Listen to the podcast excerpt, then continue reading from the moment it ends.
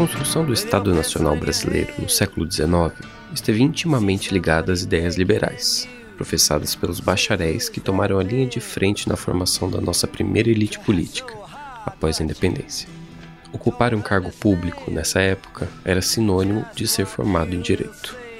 Por isso, o sociólogo Sérgio Adorno, hoje professor da USP, julgou tão importante olhar para a formação desses bacharéis na sua tese de doutorado, defendida em 1984.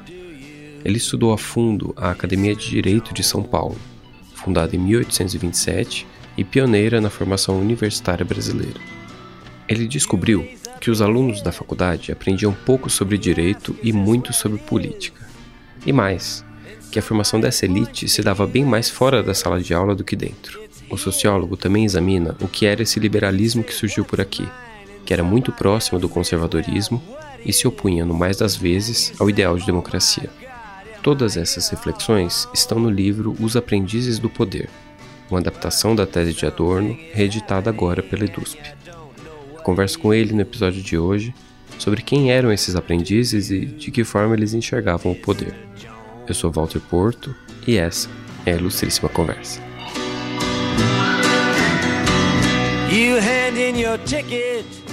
Você fala no começo do livro que quando você empreendeu essa pesquisa havia uma separação, um apartamento entre a sociologia e o mundo jurídico, o mundo do direito. A sociologia meio que deixava o direito para os juristas, né? E o seu livro estuda justamente a academia de direito. Então eu queria te perguntar o que o levou a se interessar por esse assunto em primeiro lugar. Bom, há uma questão que é de ordem, na verdade, pessoal e familiar. Quando você tem uma formação e você escolhe um caminho de pesquisa, às vezes o interesse decorre, por exemplo, da sua identidade com algum tema de pesquisa, com algum objeto. Agora, muitas vezes também você traz de casa alguma inquietação. Eu venho de uma família, meu pai e minha avó e tia do lado materno eram escreventes de cartório pessoas que passavam boa parte da, da, vida fazendo escrituras, escrituras de propriedades e vários outros tipos de escritura. E eram pessoas muito dedicadas e que amavam o que faziam, gostavam da burocracia. Então, eu, desde adolescente, quando entrei na, na universidade, eu ficava dizendo, bom, mas o direito não é só uma, um catálogo de, vamos dizer, de obrigações e de, e de direitos em si, não é? É também uma linguagem mítica, alguma coisa simbólica pelos quais as pessoas acreditam. Tem a ver com a dignidade das pessoas, tem a ver com o fato de que elas reconhecem que, assim como eu tenho direitos, os outros têm direitos. Então tem um mundo de crenças. Então, uma das coisas que eu queria entender é como é que esse mundo normativo se transformava em crenças e como é que essas crenças, de alguma maneira, regulavam comportamentos sociais. Eu me formei em 1974, do século passado, portanto. E naquela época, a sociologia do direito no Brasil ainda não era muito desenvolvida. Hoje eu diria que não, quer dizer, passado 30, 40 anos, já houve um grande desenvolvimento, estudos cada vez mais sofisticados. Mas uma das razões por que eu me interessei era justamente para entender quais eram as bases sociais que formam o direito e que fazem com que o direito seja não só um catálogo de prerrogativas, de obrigações, etc., mas que fossem também um mundo que me permitisse compreender uma parte do mundo das crenças. Uma crença fundamental que está presente no seu livro é na, no ideário liberal, né? Você estuda a fundo a ideologia liberal no, no livro e faz uma distinção importante entre a ideia de liberalismo e a ideia de democracia. As duas coisas não se confundem para você, inclusive às vezes elas se opõem, assim como a ideia de liberalismo e a ideia de igualdade. É, você pode explicar um pouco melhor o que é esse liberalismo? Bom, acho que precisaria também contar um pouquinho a história dessa pesquisa. Eu terminei, então, por volta de 1974, estávamos em plena vigência da ditadura militar, mas já havia uma grande discussão no Brasil a respeito do, do processo de, de democratização e é, o futuro da sociedade brasileira, por onde nós, não, nós nos encaminharíamos. Dizer, seríamos uma sociedade moderna, uh, urbana, baseada numa, vamos dizer, numa indústria sólida, com a distribuição dos benefícios do crescimento econômico para a grande maioria da população. Que sociedade era essa? Um dos temas que se discutia muito eram as nossas heranças conservadoras, entre as quais o escravismo. Dizer, o escravismo tinha demarcado a história dessa sociedade por mais de três séculos, e a despeito da, da do fim da escravidão, né, no final do, quase no final do, do Império, o preconceito e mesmo traços, né, é, o racismo, é, permaneceram ao longo da, da nossa sociedade até os dias atuais. Então se discutia muito isso, como é que era possível ser moderno se ao mesmo tempo você tinha, vamos dizer, sólidas resistências no passado. E um dos aspectos que se discutia muito é qual teria sido o papel dos intelectuais na formação da sociedade moderna no Brasil, da sociedade e o Estado no Brasil. Eu fiquei interessado em estudar os bacharéis, porque fazendo um, um estudo exploratório, como a gente geralmente faz, é, para poder formular um problema de investigação, eu descobri que a maior parte dos liberais eram juristas. Haviam se formado nas escolas de direito. durante o século XIX, havia duas grandes escolas de direito no Brasil.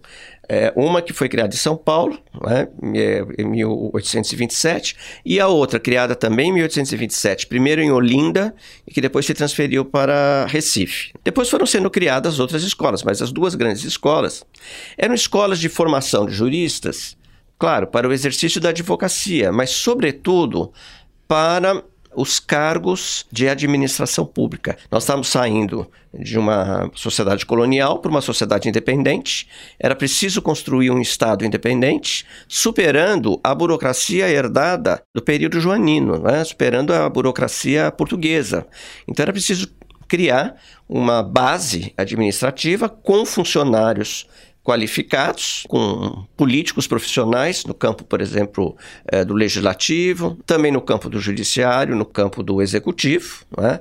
Então era preciso você formar. Então as escolas, elas não só é, escolas de direito que não só formavam juristas no sentido intelectuais do direito, mas formavam também homens práticos, no sentido de ir, de maneira, desenvolver as políticas administrativas, desenvolver as políticas capazes de fazer o Estado funcionar. Desde questões eh, ligadas, por exemplo, às finanças, mas também questões ligadas à ordem pública. Por exemplo, muitos dos bacharéis foram, fizeram carreiras assim, foram delegados de polícia, vereadores, eh, deputados, é? da Assembleia, na época Assembleia uh, Legislativa Estadual, depois foram para, para a Câmara dos Deputados, foram senadores, foram ministros de Estado. Eu comecei então a fazer esse estudo exploratório e comecei a ver uma coisa que me pareceu muito estranha. Boa parte deles tinha sido formado dentro de um ideário liberal, mas foram trabalhar para um Estado conservador,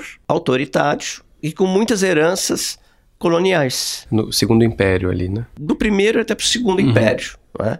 Então, é, isso que é uma coisa estranha. Se eram liberais, como é que foram ser conservadores? Então, eu queria tentar, eu comecei a estudar, dizer, eu quero estudar esse contraponto entre liberalismo e conservadorismo. É, resolvi fazer um estudo sobre a Faculdade de Direito aqui da, de São Paulo, chamada Academia de Direito na época, peguei o período de 1827, que é o, o, ano de criação dos cursos, até 1883, que é a última turma formada, turma que começou em 1879 e antes da reforma do ensino livre. Eu comecei então a estudar as memórias, eu peguei as biografias, os jornais acadêmicos. Os jornais acadêmicos eram sofisticadíssimos. Se você olhar, por exemplo, os nossos jornais acadêmicos hoje, o que eram jornais do passado, eram verdadeiras, muitas vezes se confundiam com, com jornais profissionais. Bom, eu comecei a estudar. E fui descobrindo que eu não conseguia mais descobrir qual era a diferença entre conservadorismo e liberalismo. Eu estava virando, aquilo estava virando um problema. Eu falei assim, bom, eu, o que, que aconteceu? É? Até que conversando com uma, isso eu conto no livro, inclusive, com uma ex-professora, ela falou, ah, você precisa ler o livro da professora Célia Quirino de Santos, que se chama Liberdade e Igualdade no Pensamento de Alex Tocqueville. Olha, foi o estalo de Vieira que estava me faltando. Né? Quando eu li, eu fiquei encantado. o problema não é liberalismo e conservadorismo, porque há liberalismos conservadores. O problema é o contraponto entre liberalismo e democracia. E com isso eu consegui descobrir que você não tem um único liberalismo, você tem uma, várias matizes de liberalismo. Liberalismo econômico, né, que defende a, liber, a liberdade dos, dos, produtores, dos proprietários é, frente ao mercado. O liberalismo político, que atribui a liberdade do indivíduo de escolher as suas uh, preferências políticas, dos seus partidos. O liberalismo do ponto de vista do comportamento, de você ser cada vez mais autônomo na direção do seu comportamento. E então comecei a descobrir, aí tem o liberalismo democrático, que procurava o quê? De alguma maneira conciliar o ideário de liberdade com igualdade. E o liberalismo que predominou ali nesse começo do século XIX não era esse democrático? Não. O liberalismo é, que predominou foi fundamentalmente um liberalismo conservador. Grande parte de, desses estudantes liberais defendiam as liberdades no sentido amplo e as liberdades econômicas. Eles estavam muito afinados com o liberalismo econômico. No final do Império, quando começa todo a movimentação para a mudança do regime, para uh, a República. No final, por exemplo, nós vamos ver que três grandes jornais dentro da academia disputam poder político, ou seja, a capacidade de influenciar os alunos, de, de influenciar inclusive uh, eleitores na cidade. Né? Jornais conservadores, jornais liberais jornais republicanos. Né? Então, a, a, essa divisão entre, essa contraposição entre liberalismo e democracia começa a ficar mais clara. Então, lá mais no final, você começa a ver tendências de liberalismo democrático se manifestarem, mas nunca chegaram a ser efetivamente dominantes. E quais eram as características desse liberalismo que nasceu aqui no Brasil? As características do liberalismo, fragnei durante a pesquisa, na, na, sobretudo na imprensa, várias situações em que, as em que os estudantes que estavam defendendo o liberalismo tinham como modelo o modelo inglês. Qual é a ideia fundamental? A base é a liberdade individual. O que é ser livre? É não ser sujeito da vontade de ninguém. Por isso que liberdade se opõe à escravidão. Eu fiquei muito chocado quando eu era, quando eu estava fazendo a pesquisa, quando eu descubro que um ex-estudante, futuro presidente da República, Campos Salles, diz numa das suas intervenções na imprensa, diz, olha, nosso problema não é a escravidão, porque o escravo é coisa, o escravo é propriedade. Nós já consideramos que esta forma de propriedade está superada. Nosso problema agora é o trabalho livre. Né? É chocante ouvir isto, mas era a fala da época. Né? Então é um, era um liberalismo muito ligado ao indivíduo, muito ligado à propriedade de si e tudo aquilo que a propriedade de si pode conquistar como propriedade, como riqueza, como patrimônio. Claro, e isso se estende também a toda a tudo que você possa imaginar, por exemplo, liberdade de circulação, liberdade de, de ideias, liberdade de discussão. Então é um liberalismo em alguns momentos até muito radical, que defende a, o primado da propriedade individual sobre quaisquer outros princípios. Você diria que é um liberalismo eivado de algumas contradições por conta disso? É um liberalismo eivado de contradições, sim. Como a pesquisa mostrou, não fui eu que procurei, a pesquisa foi mostrando, há uma ênfase sempre nas liberdades e muito pouco na igualdade. Quando se fala em igualdade, se fala em igualdade jurídica, ou seja, a ideia de que todos têm direitos consagrados na nossa Constituição, nas leis. Mas não se fala em igualdade, por exemplo, do ponto de vista de oportunidades, do ponto de vista do acesso ao bem-estar social, do ponto de vista, por exemplo, da riqueza. Na verdade, a ênfase é sempre um liberalismo muito ligado à liberdade do indivíduo.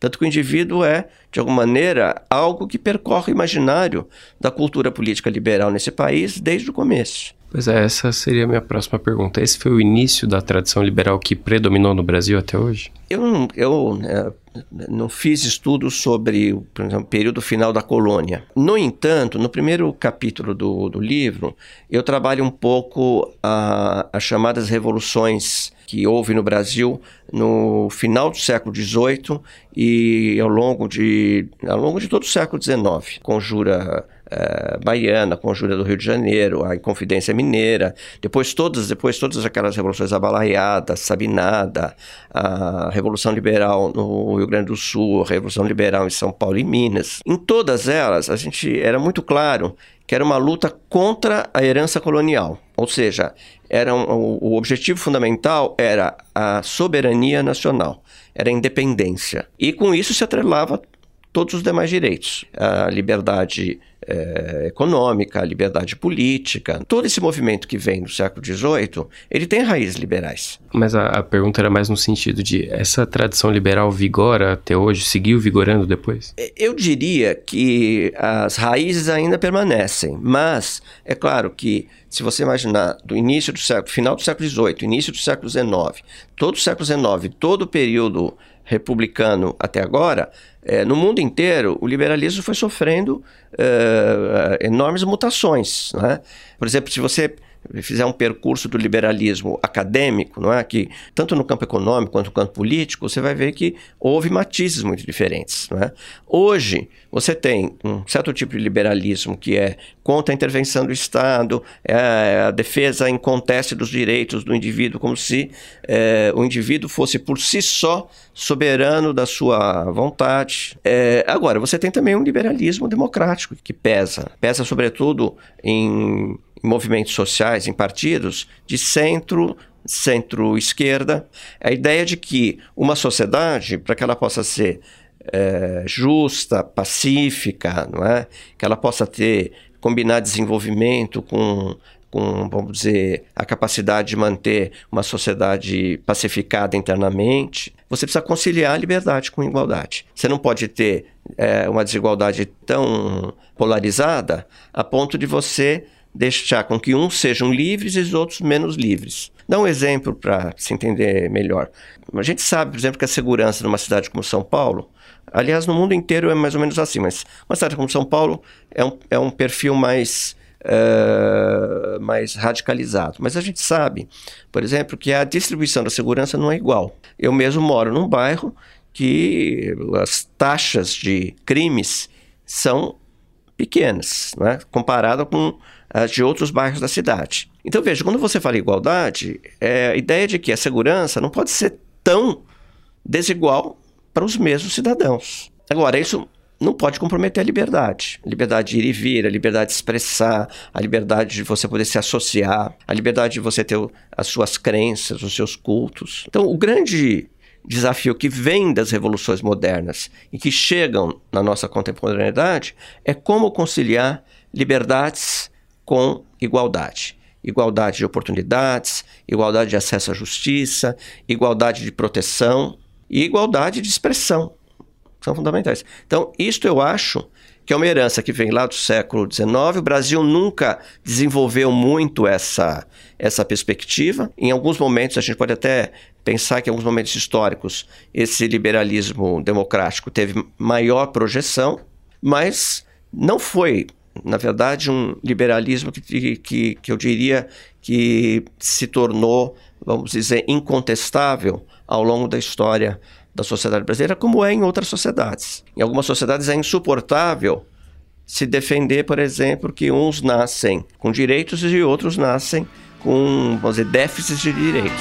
You've been with the professors and they've all liked your looks. With great lawyers you have discussed lepers and crooks. You've been through all of F. Scott Fitzgerald's books. You're very well read, it's well known. But something. Essa discussão é tão relevante porque esse período do século XIX foi quando surgiu o Estado brasileiro, foi quando ele foi construído, né? E as pessoas que ocupavam cargos públicos em todos os níveis do Estado brasileiro nessa época estavam formadas sob essa égide liberal. É, que efeitos isso teve para a formação do nosso país? Bom, teve um, um, efeito na medida que esse liberalismo não foi uma força social tão, vamos dizer, contundente a ponto de superar as heranças do passado. Nosso liberalismo é um liberalismo que, de alguma maneira, ainda concilia as liberdades com traços é, de heranças patrimonialistas. É, em sociedades liberais modernas, toda a gestão pública ela é impessoal. Ela é feita por administradores que têm formação, que foram escolhidos mediante concurso, que, portanto, agem em nome do interesse comum e público, independentemente da pessoa que ocupa o cargo. Nós deveríamos ter superado isso. No Brasil, essas duas dimensões ainda são presentes. Não é? Você fala em liberdades, você defende o liberalismo econômico, mas, por exemplo, persiste a indicação de pessoas para cargos públicos, persiste muitas vezes a pressão de pessoas com muito poder econômico e político para determinados benefícios, para determinados arranjos uh, legais, institucionais, né, que permitem, por exemplo, benefícios para determinados grupos da sociedade. O nosso liberalismo não foi suficientemente forte para romper com o passado. O passado ainda ele é atualizado no presente. E esse liberalismo é, de certo sentido, um veículo de atualização do passado. O, a história que você conta no livro é justamente a tentativa da formação do burocrata brasileiro, né? da pessoa que atua pelo Estado e não em prol de si mesma, enfim. Em grande medida, é, é, foi exatamente isso. Quer dizer, como é que se deu a formação desta elite política é? baseada nesses bacharéis em direitos, é? que tiveram um papel muito importante na construção do Estado Nacional. Veja, quando eu faço essa crítica, eu não estou querendo aqui é, ter uma visão absolutamente negativa. Eu acho, como sociólogo, como cientista social, as tarefas históricas, elas são tarefas que são cumpridas em momentos determinados e são superadas em momentos seguintes. Tem que reconhecer que esses bacharéis tiveram um papel muito importante na construção do Estado Nacional, na construção da constitucionalidade da vida associativa no Brasil, na constituição, por exemplo, do respeito mínimo à legalidade. Então, teve um papel muito importante. Agora, ao mesmo tempo, não conseguiram transformar a sociedade numa sociedade efetivamente democrática em que as liberdades são garantidas, mas que os direitos de maior número devem, de alguma maneira, preencher o espaço de vida comum, de bem comum, de vida associativa e de justiça social. E de fato não havia praticamente interesse em fazer isso, né? Até porque era uma sociedade de grandes proprietários de terra. Então, os interesses da grande propriedade de terra estavam muito representados na arena política. Então, por exemplo, eu, eu pesquisei cerca de 2 mil eh, estudantes que vinham de famílias, em geral, de classe média, né, uma média, classe média urbana no Brasil do século XIX, que era alguma coisa bastante limitada, mas eu identifiquei 72 eh, personagens que vinham de grandes proprietários rurais e que foram todos eles ministros de Estado, foram governadores de província, foram depois vieram até ser presidente da República, não é? Então ela formou a elite dirigente do país. É uma classe dirigente, mas ao mesmo tempo que provém da grande propriedade de terra. Então ela tinha interesses muito claros. Sem querer aqui fazer julgamento de valor, eu estou dizendo que havia uma coexistência entre grandes proprietários, interesses né, e a representação na esfera pública e política. Nesse sentido, tem um trecho interessante que você traz no livro que você fala que esse ideário liberal ele foi forjado para privatizar os conflitos sociais e não admitir a representação coletiva, colocando-se como a única forma possível de fazer política. Você pode explicar um pouco melhor? Então, é, quando você pensa, por exemplo, é, nesse liberalismo mais de corte conservador, que, pelo qual os direitos individuais prevalecem sobre, por exemplo, os direitos de igualdade, é? uma certa ideia de justiça social, as pessoas imaginam que o conflito é sempre um conflito entre pessoas com seus interesses privados.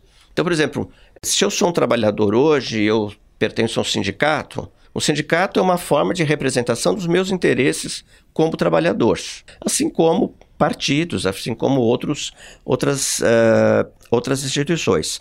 Para esse liberalismo de corte conservador, na verdade, o conflito são conflitos entre interesses individuais. Então, tudo que cai na esfera coletiva, com o conflito coletivo, tende a ser traduzido em conflitos interpessoais ou conflitos de interesses individuais. Então, isso significou mais ou menos o seguinte: significou construir uma barreira para traduzir esses conflitos em conflitos sociais com capacidade de mobilização coletiva através de organizações. Então, o século XIX foi uma espécie, assim, que eu diria de uma espécie de, de antessala do que depois aconteceria com a República. Né? Na República nós vamos ter uma classe trabalhadora se mobilizando, se organizando, né? as classes médias também se mobilizando, por exemplo, em torno da, da escola pública. E aí você começa a ter o quê? Os interesses que podem até representar interesses de uma classe, um grupo de pessoas, eles passam a ter impacto como interesses coletivos. Mas o seu estudo ele, ele foca especificamente na, na Academia de Direito de São Paulo, né? Onde se formaram todos esses bacharéis que ocuparam o, os cargos públicos nesse proto-Brasil aí. Você afirma que a elite, essa elite política, ela não se formava no espaço da sala de aula, né? De fato, tem até um trecho que eu queria ler aqui do, do livro, que você diz o papel ideológico do ensino superior na Academia de Direito de São Paulo foi de justamente nada ensinar a respeito de direito. O que se ensinava ali então? Essas são aquelas frases assim que você escreve quando você é mais jovem, não é? Quando você é mais velho, você diria: talvez eu, eu devesse ter sido mais, mais. Mas eu quis, eu quis provocar o leitor. E o que, que é essa provocação do leitor? É, isso não sou eu que digo, são as fontes que eu consultei é que o ensino do direito no século XIX foi um ensino muito frágil. Eram poucos professores que ensinavam bem. Você pega as memórias, as memórias dizem, não, o professor dizia, bom, eu não vou ensinar isso para vocês porque tá, está tudo aí nos livros, vocês leiam, tá certo? Então, é, era, era mais ou menos o seguinte, quer dizer, a, a sala de aula não foi o lugar onde efetivamente se formou, pelo menos no período que eu estudei. Porque depois, é claro, houve mudanças, houve mudanças no currículo, houve, uma, uma, houve um, vamos dizer, um esforço muito grande para cada vez mais qualificar o corpo docente, não é? E uma bibliografia que era ensinada nas escolas de direito em Portugal, em Coimbra, por exemplo, que era, era, vamos dizer, a meca do ensino do direito em Portugal. E era uma bibliografia muito tradicional, né, muito pouco atualizada. É, havia professores que até liam textos mais recentes, mas assim, o manual que eles ensinavam era baseado nos, uh, nos textos tradicionais. E nas notas de rodapé apareciam já mais concepções mais modernas, discussões mais modernas. Então vira uma coisa mais ou menos assim estranha, não é? Você está aprendendo numa, numa, vamos dizer, num repertório bibliográfico antigo e ao mesmo tempo você tem insinuações de bibliografia moderna que está ali acontecendo. Agora, temos que reconhecer que o Brasil foi pioneiro no ensino de uma disciplina típica do liberalismo, que é o ensino da economia política. É, o Brasil foi pioneiro antes mesmo de que essa cadeira tivesse sido oficializada na Grã-Bretanha. Então você veja, nós estamos o tempo todo é, com a cabeça no moderno, mas ao mesmo tempo com base no antigo. Então o grande dilema é justamente esse. Agora, isto fez com que eu fui descobrir o seguinte, que a vida dos institutos acadêmicos e a vida nos jornais eram muito ricas. E eram lá que as discussões apareciam. Discussões sobre direitos, discussões sobre direito público, direito privado. Eu flagrei muita discussão. Então não é que as pessoas não aprenderam, mas elas aprenderam de uma maneira prática. Elas foram na discussão, no debate, não é? E os estudantes, em geral, frequentavam muito as livrarias que existiam, eram muito curiosos com os livros que chegavam. Eu várias vezes peguei na imprensa e disse, na livraria X chegou o novo romance de, lá, de um escritor francês ou um escritor inglês. Diga-se de passagem que era uma elite que lia inglês, francês, escrevia com muita fluência. Era uma geração jovem que, na verdade, era muito inquieta e muito ansiosa para compreender o mundo moderno e querer fazer dessa sociedade uma sociedade moderna. You put your eyes in your pocket and your nose on the ground. There ought to be a law against you coming around. You should be made to wear earphones. Esses jornais e toda essa vida extra acadêmica foram as sementes da militância política desses jovens, não foram? Foi. Surgiu essa militância política, ou seja, esse bacharel é um intelectual militante. Aliás, é, isso eu também flagrei nos documentos históricos. algo que aparece muito nos, vamos dizer, na, nas revoluções modernas, né? A ideia de que as ideias são orientadas pelas ações e as ações, de alguma maneira, servem de instrumentos para o pensamento e para as ideias. Então, a militância política era uma militância intelectual e o ato de pensar era um ato político. É, vamos dizer, essa, esse entrelaçamento entre o pensar e o agir que tornam, na verdade, esta formação uma formação ao mesmo tempo que intelectual militante, é uma marca do bacharelismo brasileiro, não só na área de direito, eu acho que depois, uh, em outros estudos sobre outras formações, também isto apareceu, parece com uma certa, um certo destaque. E talvez por toda essa influência das leituras estrangeiras, uh, inglesas, francesas, é, demorou muito tempo até esses pensadores passarem a se voltar para o Brasil em si, né? Fazer, a criar um pensamento brasileiro independente. No século XIX, o olhar era muito para fora. Selecionei passagens em que eles diziam: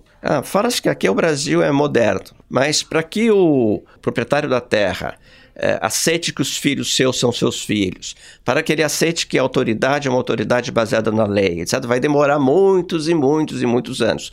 Então, eles sempre tinham o modelo de político liberal é, que eles imaginavam é, com vigência, sobretudo na Inglaterra, na França e já nos Estados Unidos, eles tomavam como um paradigma para entender o que estava acontecendo no Brasil e por onde o Brasil deveria passar para ser uma sociedade moderna com uma civilização moderna. Talvez daí tenham surgido algumas das contradições que a gente estava falando, né? O fato de você buscar ser uma sociedade liberal é, e, conviver bem com o escravismo, por exemplo, né? Eu acho que, que essas contradições vão percorrer, não vão ser resolvidas. Esse, é, a nossa sociedade, é, ela de alguma maneira foi uma sociedade que procurou conciliar o passado com o presente e que procurou, por exemplo, não negar o passado, mas tentar modernizar o passado. Isso provoca consequências, porque as bases sociais custam muito a mudar. Então, por exemplo, é, a sociedade brasileira é uma sociedade que por mais que hoje você possa dizer haja uma, uma recusa a aceitar, por exemplo, a desigualdade no país, você tem falas que dizem o seguinte: não. Mas a desigualdade existe porque algumas pessoas se dedicam e constroem o seu, a sua trajetória pessoal, o seu sucesso, e a grande maioria não quer isso. Então, esse discurso é? é um discurso que, na verdade, remonta ao passado. Quer dizer, todas as sociedades que de alguma maneira é, construir uma sociedade minimamente igualitária, quando eu estou falando de igualitário, não é no sentido socialista, né, de que todos têm os, é, uma igualdade absoluta. Estou falando no, no mínimo de desigualdade que torna as pessoas capazes de poder é, construir as suas trajetórias, de poder ter acesso aos direitos, de poder desfrutar da justiça social. Então, todas as, as sociedades que chegaram a isso e cujos níveis de desigualdade são menores ou são uh, quase mínimos, são sociedades que enfrentaram o passado, que de alguma maneira, através de revoluções, através de mobilizações ou através até uh, do caminho do voto, conseguiram construir uma sociedade mais igualitária sem abrir mão dos direitos. Curioso que isso me lembra um outro ponto importante do seu livro, que é sobre como todos esses essa inteligência liberal era avessa a qualquer tipo de radicalismo, né? Eles você pontua várias vezes que eles favoreciam sempre a moderação e a prudência, né? Quando é, o livro foi publicado pela primeira vez, então tem esse título, né? Os Aprendizes do Poder. Mas a tese originalmente se chama A Arte da Prudência e da Moderação, porque eu acho que isso é uma herança, uma herança saudável, se a gente puder dizer assim, do liberalismo, né?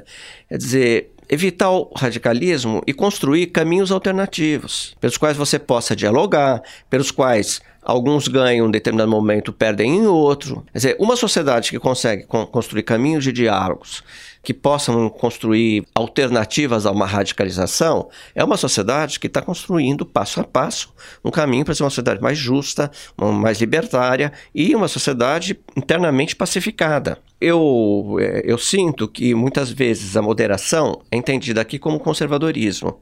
Sim, na nossa história, em grande, em grande parte ela foi. Porque era, era como se dissesse assim: ser moderado é evitar chegar ao extremo revolucionário.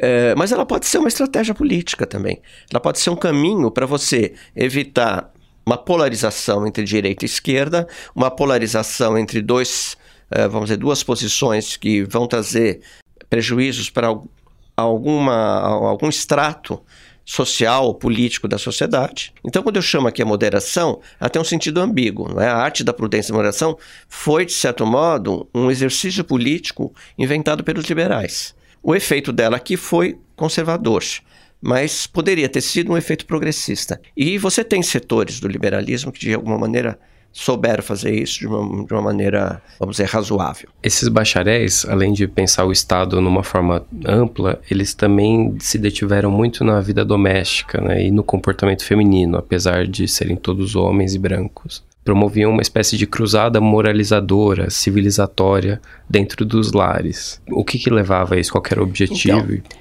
esse também foi um aspecto observado pelos documentos que eu analisei. Né?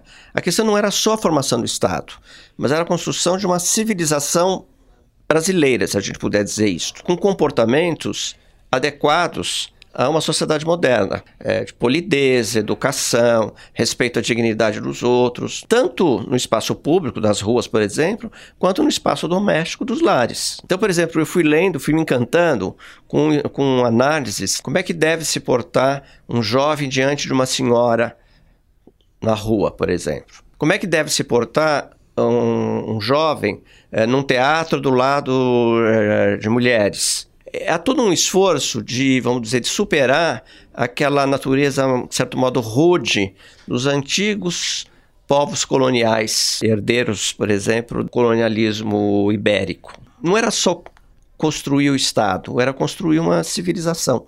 Pessoas que soubessem, que soubessem se comportar, que soubessem, vamos dizer, conter os seus impulsos agressivos, conter a sua vamos dizer assim, a sua, a, o seu comportamento é, rude, muitas vezes, é, sem educação. Né? Então, por exemplo, havia, eu flagrei, a, a, a, pesquisa foi muito gostosa, né? porque eu fui flagrando situações assim, como deve se, como é que devemos assoar o nariz? Né? É com a mão ou a gente deve ter um lenço para poder, não é? Eu, na época, achei achei essas informações muito interessantes, tudo. Só que na, na, quando eu fiz a tese, no começo dos anos 70, eu ainda não conhecia, não tinha uma grande divulgação, um dos clássicos da sociologia hoje, que é o Norberto Elias, com seu famoso estudo sobre o processo civilizatório moderno, que trata justamente disso, não é? da, que ele chama de economia moral dos instintos, né? Que você vai reprimindo os instintos agressivos e vai refinando o seu comportamento. Isso foi base para construção de uma sociedade moderna. Você reconhecer que o outro também tem dignidade. Mas no caso da, da vida da mulher também, isso criou um outro tipo de confinamento. Né? Também, quer dizer, na época colonial, boa parte das mulheres tiveram confinadas as grandes propriedades e dificilmente tinham expressão pública, não é? é? você pode ver, por exemplo, tem estudos sobre arquitetura que mostram que, por exemplo, algumas habitações urbanas coloniais tinham aquela porta com uma pequena uh, janela onde, quando alguém batia na porta, se a mulher olhasse, ela, não, ela nunca era identificada, não é? mas ela não se expunha. Ora, no século XIX quando a sociedade começa a se urbanizar, as pessoas começam a frequentar os salões, começam a frequentar, as mulheres também começam a frequentar. Então começa toda uma discussão de como é que as mulheres devem se comportar dentro de casa e fora de casa. Então tem uma passagem que eu cito no livro que um, um estudante, não é, como é que como é que devem ser as mulheres? Não? É claro que nós não queremos mulheres que não saibam ler, que não possam discutir é, literatura, etc. Agora, também não queremos mulheres que venham competir com os homens no salão, que venham falar sobre algo que elas não sabem tanto. Então, se dizia isso. Então, é, tem até uma frase que dizia assim: entre o prato da cozinha e a fala no salão tem que haver um meio termo. Né? Então você veja que a ideia de moderação também está presente aqui. Uhum. Né? Então a ideia de que você tem que, de alguma maneira, regulamentar comportamentos, uhum. disciplinar as condutas, fazer com que as pessoas sejam delicadas, polidas, educadas, que cada um reconheça o seu lugar e cada um desempenhe o seu papel. Isto é um fundo conservador, do ponto de vista comportamental, mas se você imaginar que nós estamos saindo de uma sociedade colonial, certamente é um progresso.